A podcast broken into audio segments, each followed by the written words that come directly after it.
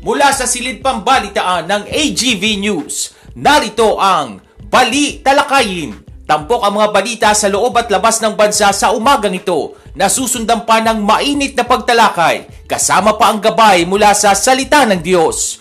Bali Talakayin. At narito ang inyong tagapag-ulat, R. Vargas. Headlines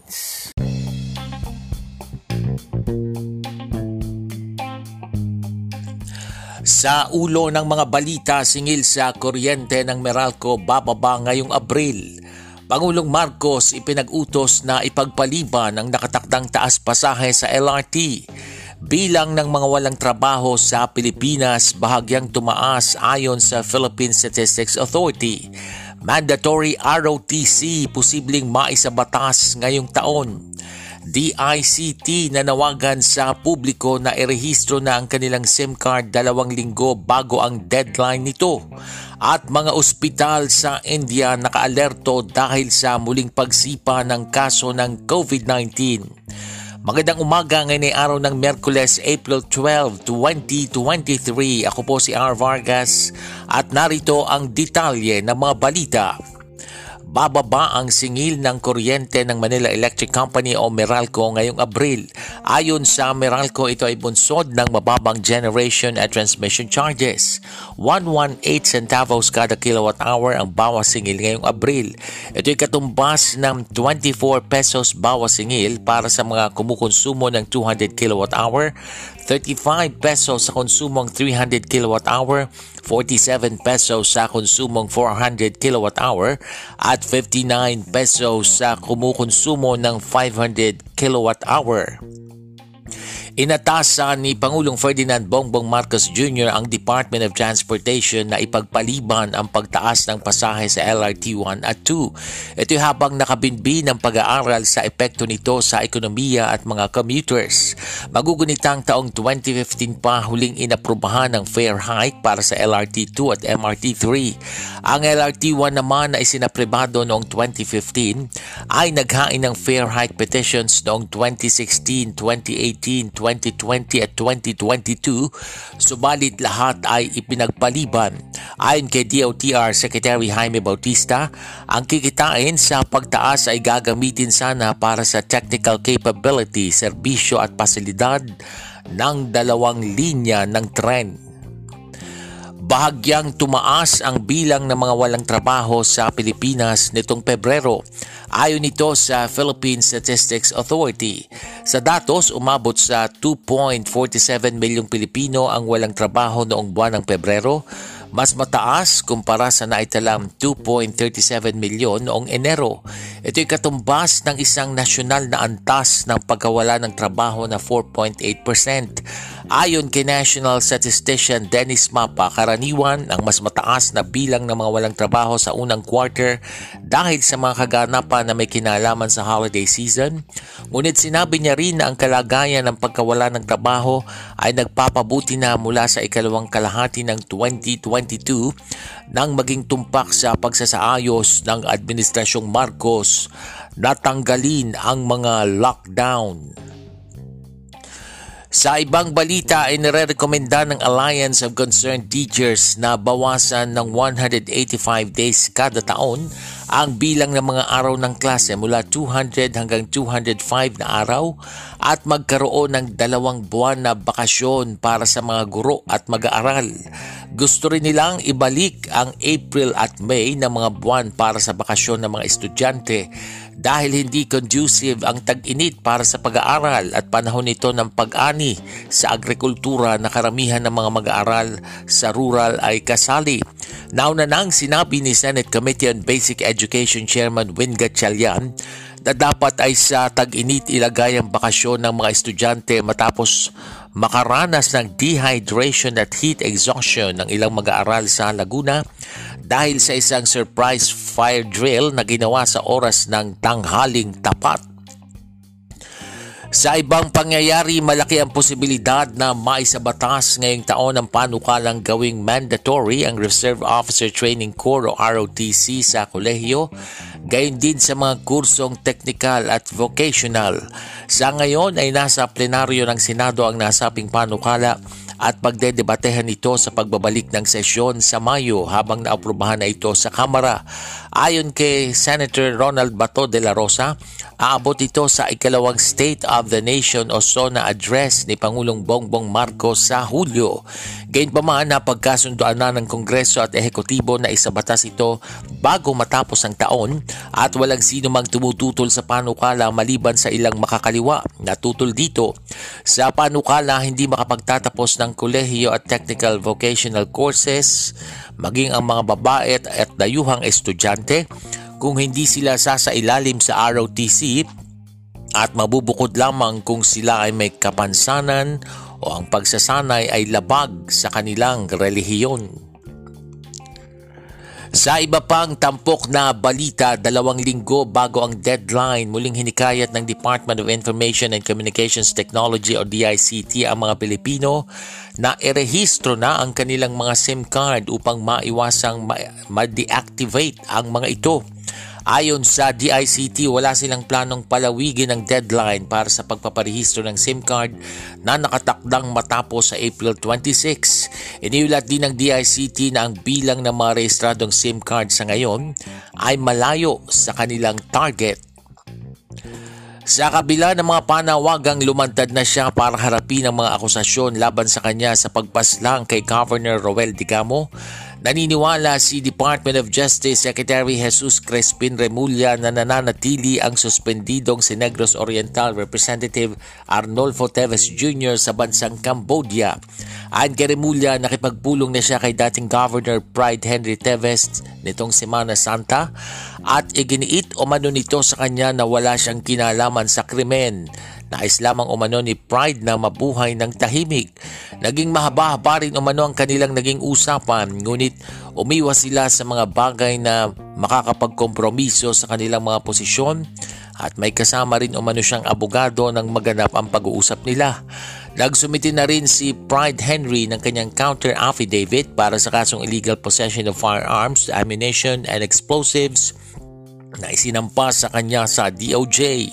Una na siyang nag-waive ng kanyang karapatan sa bank secrecy at communication logs para patunayan umano ang kanyang pagiging inosente. Sa ibang ulat, iniulat ng Bureau of Fisheries and Aquatic Resources na apat na coastal areas ang nananatiling positibo sa paralytic shellfish poison o toxic red tide lalampas sa regulatory limit. Batay sa pinakabagong shellfish bulletin ng BIFAR, hindi ligtas kainin lahat ng uri ng shellfish at alamang mula sa mga lugar ng coastal waters ng Dawis at Tagbilaran City sa Bohol, San Pedro Bay sa Samar, Dumangkillas Bay sa Zamboanga del Sur at Lianga Bay sa Surigao del Sur. Subalit sinabi ng BIFAR na maaaring kainin ang mga isda, pusit, hipon at alimango mula sa mga lugar na ito sa kondisyong ang mga ito ay sariwa at hinugasang maigi at ang mga panloob na organs tulad ng hasang at bituka ay tinanggal bago lutuin. Sa ibayong dagat, nakaalerto ang mga ospital sa India dahil sa muling pagdami ng mga kaso ng COVID-19. Ayon sa Indian Health Ministry, nagsagawa sila ng mga mock drills para makita ang kahandaan ng kanilang mga ospital dahil sa muling pagdami ng mga kaso ng COVID-19. Ang mga mock drill ay sinasagawa tuwing lunes at martes sa buong bansa. Ayaw ng mga otoridad sa India na maulit ang pangalawang uh, alon na nangyari noong 2021 kung saan binatikos ang gobyerno dahil sa kakulangan ng oxygen at mga kama sa ospital. Nitong linggo nakapagtala ang India ng halos 6,000 bagong kaso kung saan mayroon silang kabuang 35,000 na aktibong kaso. Ang uri ng COVID-19 na itinuturing na isang uri ng XBB.1.16 na isang Omicron subvariant.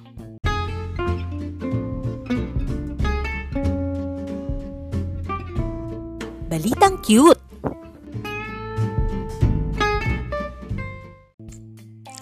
Sa ating balitang cute, Nitong nakaraang araw ng linggo ay ipinagdiwang natin ang Resurrection Sunday o kilala sa tawag ng mga Pinoy na Pasko ng Pagkabuhay kung saan ginunita ang muling pagkabuhay ni Kristo mula sa pagkakapako sa krus. Kaya naman, naging inspirasyon ito ng isang artist para gumawa ng isang obra gamit ang dahon ng gabi gumawa ang 24-year-old artist na si Jonel Severino ng Gandara Samar ng isang He is Risen na imahe ni Heso Kristo sa isang malaking dahon ng gabi na nitong mismong Pasko ng pagkabuhay isinagawa. Ibinahagi ni Severino na ginawa niya ang nasabing art na tinawag niyang giant leaf art gamit ang giant taro leaf upang ipagdiwang ang muling pagkabuhay ni Jesus mula sa pagkakapako sa krus para sa kasalanan ng sanlibutan.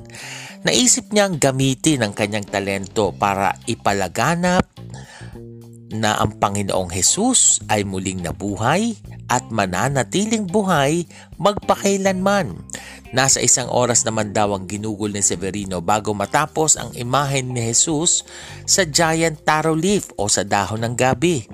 Ayon pa kay Severino, ang pagdarasal, pagsisisi at pagpapalakas ng pananampalataya sa Panginoon ang babaunin niya sa pagninilay-nilay niya habang buhay. At yan ang mga tampok na balita sa umagang ito. Ako po si R. Vargas. Samantala, wag po kayong BBTO dahil magbabalik pa ang balita lakayin makalipas ang ilang paalala.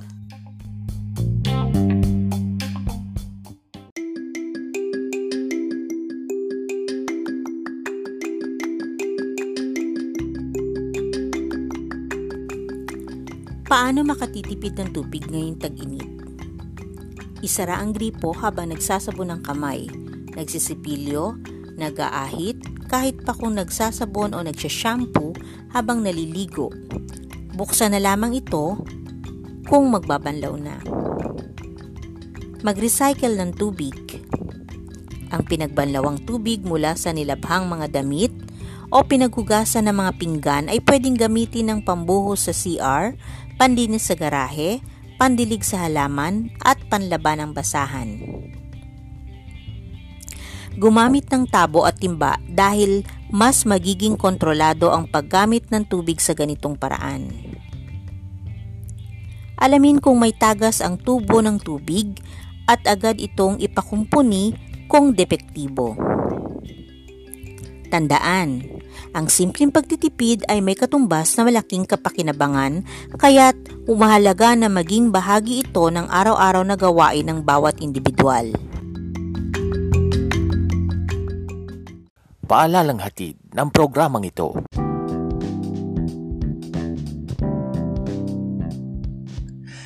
Good morning! Isang magandang magandang Miyerkules ng umaga po sa inyong lahat. Welcome po sa ating programa, isang podcast na pinamagatang Balita Lakayin. Napapakinggan po sa pamagitan ng Anchor.fm at ng Spotify.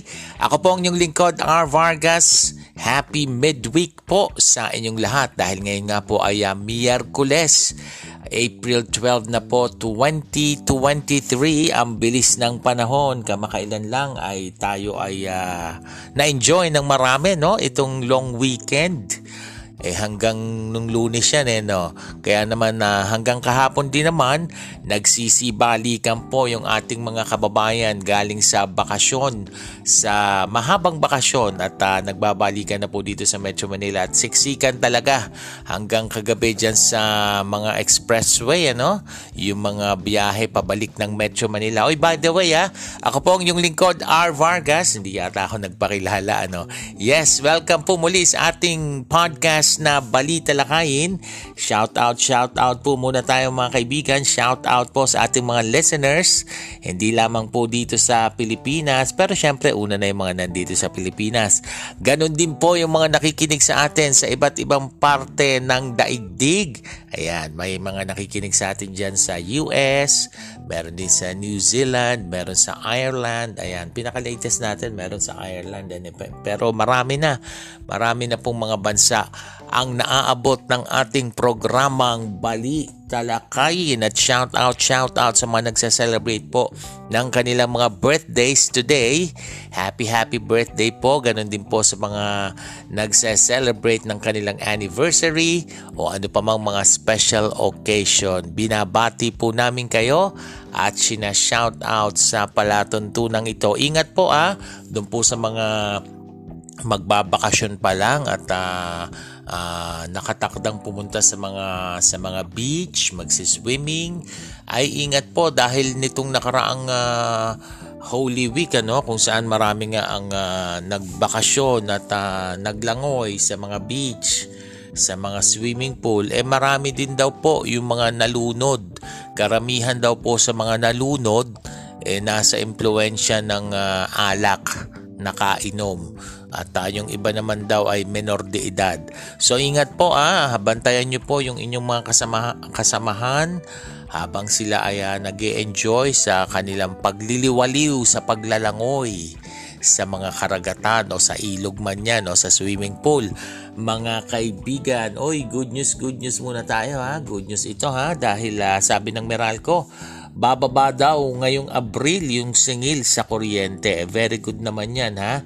Kasi nga naman, eh, given na yon laging tumataas pag ganyang uh, summer season dahil napakainit po ng panahon kung gusto mo eh lahat bukas ng ventilador ano ha yung iba todo-todo yung aircon sa buong araw na eh talagang malakas ang konsumo at least maski paano makakabawas sa bayarin ng taong bayan lalo na sa mga nagbabudget nating mga nanay dyan, itong uh, balitang ito ng Meralco na magbabawas ng singil ng kuryente ngayong Abril. Isa pang good news ha, ipinag-utos po ni Pangulong Marcos, Pangulong Bongbong Marcos Jr. na ipagpaliban itong nakatakdang taas pasahe sa LRT at uh, kanya pong ipinag-utos ito mismo sa Department of Transportation. Ayan, so maganda po yan ha? Para talaga namang eh, maiibsan yung sunod-sunod na lang na na hirap ng taong bayan dahil sa mga mahal na bayarin, mahal na mga bilihin, eh maski paano makakatulong yan ano, mababawasan yung singil sa kuryente at hindi matutuloy yung taas singil sa LRT. Ayan, at uh, Meron pa ba tayong ibang mga good news dyan? Ay, ito ha. Uh, yung po palang uh, kaso ng uh, dengue, mga kaibigan. Eh bay, wala nang pinipiling panahon ano. Dati kasi ang alam ng marami, ito ay panahon lang ng tag-ulan. Eh tag-init tayo ngayon. Pero ang sabi po sa sa latest report ng uh, Department of Health, abay dumoble at tumaas ang kaso ng dengue dito sa ating bansa at talaga namang wala nang pinipiling panahon ng pagdami nito kahit tag-araw. Siyempre nga naman ngayong uh, panahong ito ng tag-init at talagang meron tayong uh, krisis sa tubig, meron mga water interruption, eh nag-iimbak ng tubig sa mga drum at mga container ang maraming kabahayan ano. Siguro hindi masyadong natatakpan no, hindi talaga masyadong uh, walang cover o maski paano eh may mga butas pa rin yung ibang uh, cover ninyo o pantakip ninyo. Eh, ito pong nagagawang pangitlugan ng mga lamok na nagiging sanhi po para lumaganap yung sakit na dengue. So ingat po tayo ha dahil uh, bagamat tag-init baka magugulat kayo hindi naman tag-ulan eh bakit may dengue? Eh bakit na dengue yung anak ko? Eh bakit na dengue yung asawa ko? Eh ganyan po ah. Ingat tayo kung maaari eh sugpuin, linisin ang paligid at sugpuin yung mga pangitlugan ng mga lamok na yan mga kaibigan. Samantala, uy, ito pa mga kaibigan ha. Maraming nag-enjoy nung long weekend, maraming nag-enjoy nung Holy Week. Ang hindi rin natin alintana, aba, eh, tumaas pala yung kaso ng COVID-19. Opo, tumaas po ang kaso ng COVID-19 ayon po yan dito sa Okta Research. Ayon sa kanila, eh, bigla pong tumaas ang positivity rate ng mga bilang ng nahawaan ng virus dito sa Metro Manila. Ayon dito sa kay Okta Research Fellow Dr. Guido David, lumobo daw ng 6.5% dito sa NCR ang uh, ang uh, kaso ng COVID-19. Bukod po sa NCR, may iba pang lugar na mahigit 5% ang naging positivity rate at kabilang po dyan ang Benguet, Camarines Sur, Cavite, Cebu, Davao del Sur. Ito pong Isabela, Misamis Oriental, Negros Occidental, Palawan, Rizal at South Cotabato. Ingat po tayo mga kaibigan ha. Huwag pong pakakampante na maluwag na ngayon, i-enjoy ang bakasyon eh, meron pa rin pong lumalaganap na COVID-19. Hindi pa rin po yan nasusugpo. Katunayan sa India, aba eh, inalerto po lahat ng pagamutan nila doon, lahat ng ospital nila, 'di ba po sa newscast natin kanina dahil tumaas po ng todo yung uh, kaso ng COVID-19 sa kanilang bansa. Malapit lang yan sa atin, ha, India. Dahil kung matatandaan ninyo, eh talagang nasisi sila, ano ha? Nasisi yung bansang India anong taon ba yon yung nagkaroon ng uh, Delta Delta variant yung COVID ano yun eh, di ba? Nung 2021, tama.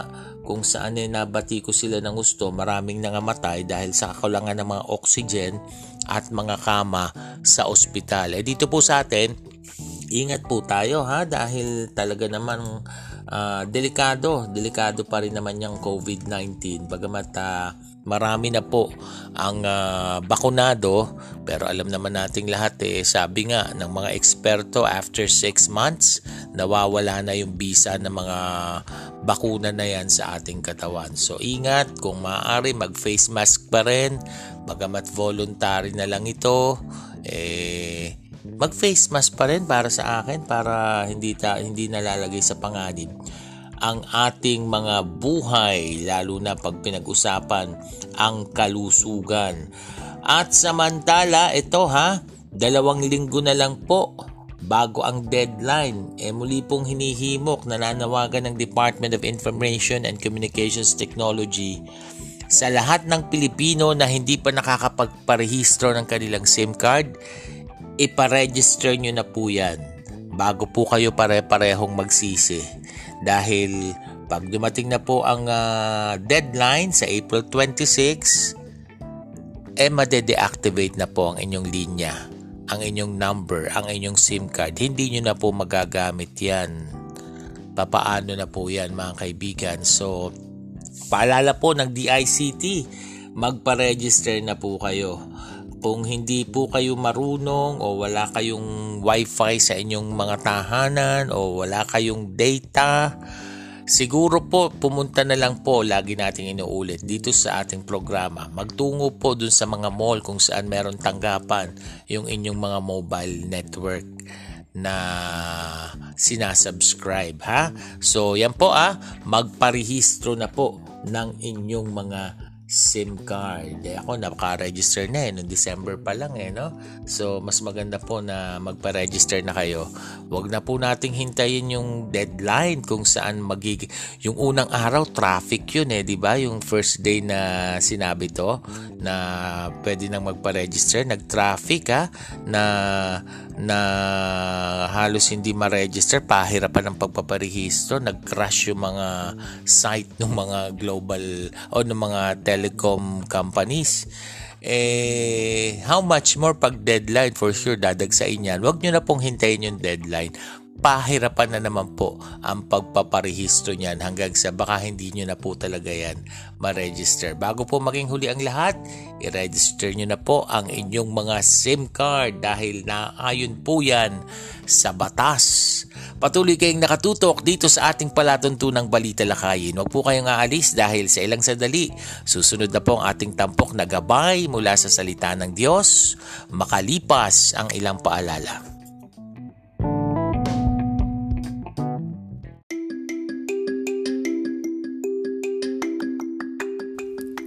Laganap ang at tumarami na naman ang nagpopositibo, pinapaalalahanan ng lahat na huwag maging kampante sa banta ng COVID-19. Dapat nating ipagpatuloy ang tamang pagsunod sa minimum public health standards at laging magsuot ng face mask, mag-physical distancing, at maghugas ng kamay. Sa oras na makaramdam ng simptomas, agad na mag-isolate at magpa-test agad ding magpabakuna upang makakuha ng dagdag na proteksyon laban sa COVID-19. paalalang hatid ng programang ito.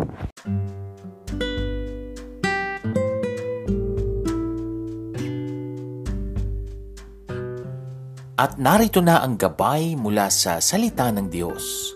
Tampok ang pagbubulay-bulay sa kanyang salita.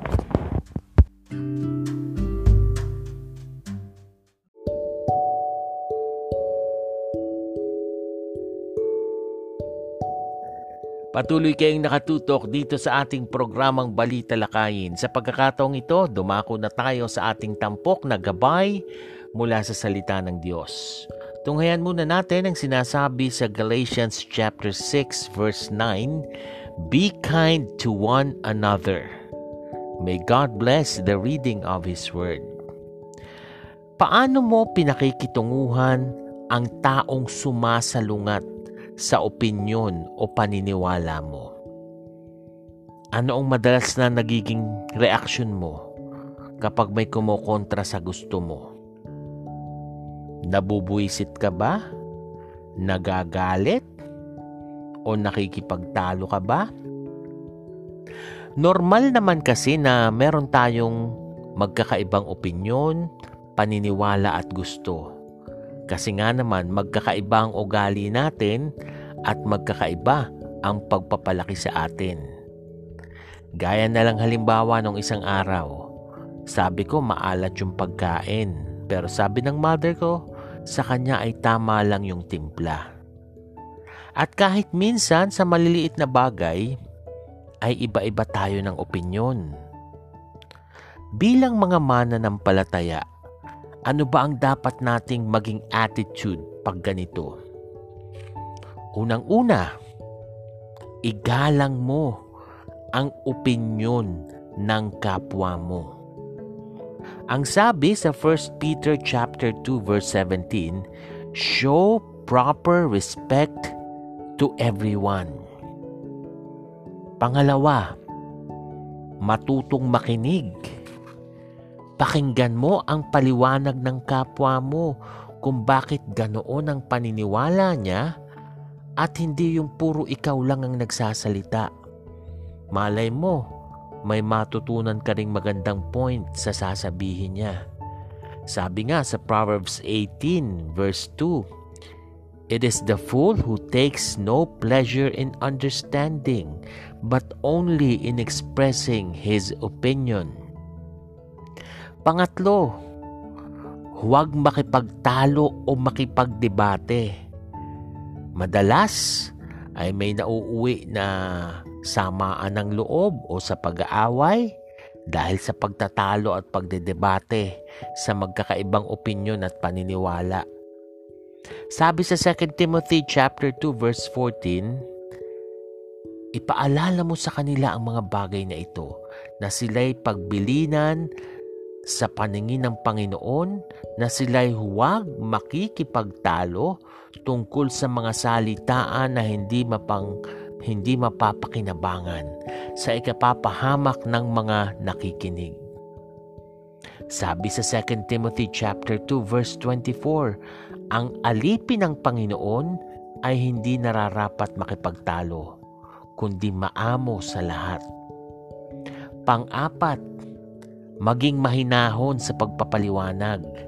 Sabi sa Proverbs 15 verse 1, ang malumanay na sagot ay nakapapawi ng puot, ngunit ang mabigat na salita ay lumilikha ng galit. At panglima, huwag mong ipilit ang gusto mo at paniniwala mo. Hindi ibig sabihin niyan na ang opinion mo na dapat ganyan din yung opinion ng iba kung ano yung opinion mo. Hindi ibig sabihin na mas magaling ka kesa sa iba. Ang sabi sa Ephesians chapter 4 verse 2, Do not think that you are better than other people. Always be kind and patient with each other. Love one another so that you do not quickly become angry with each other. Kahit sa ating magkakapatiran, marami po tayong ma-encounter na salungat sa mga gusto o mga mungkahi natin. Pero ang susi sa ganitong sitwasyon ay ang pag-ibig. Dahil kung may pag-ibig, magkakaroon din ng respeto at maiiwasan ang pag-aaway-away. Tayo po ay manalangin. Panginoon, tulungan mo po kaming kung paano makikihalubilo at makikitungo sa mga tao na sumasalungat o kumukontra sa amin. Sa mga tao na hindi namin kaisa sa aming mga opinyon at personal na paniniwala. Tulungan mo o Diyos na kahit sa pakikipag-usap namin at pakikitungo sa kanila, magningning pa rin na ikaw ang Kristong buhay sa aming mga puso, sa aming mga salita, at ikaw ang maitataas. Salamat sa pangalan ng aming Panginoong Heso Kristo. Amen. At dyan na po nagtatapos ang ating programang Balita Lakayin. Muli niyo po kaming subaybayan sa susunod nating pagsasahim papawid. Ako po si R. Vargas. Maraming salamat. Pagpalain po tayong lahat ng ating Diyos. This podcast program is open for advertisements and commercials, for blogs and announcements of your upcoming events, and even for political ads at a very low rate. Avail now of this promo. You may contact 0920-745-8869 for details or send your queries to arvargas0521 at gmail.com.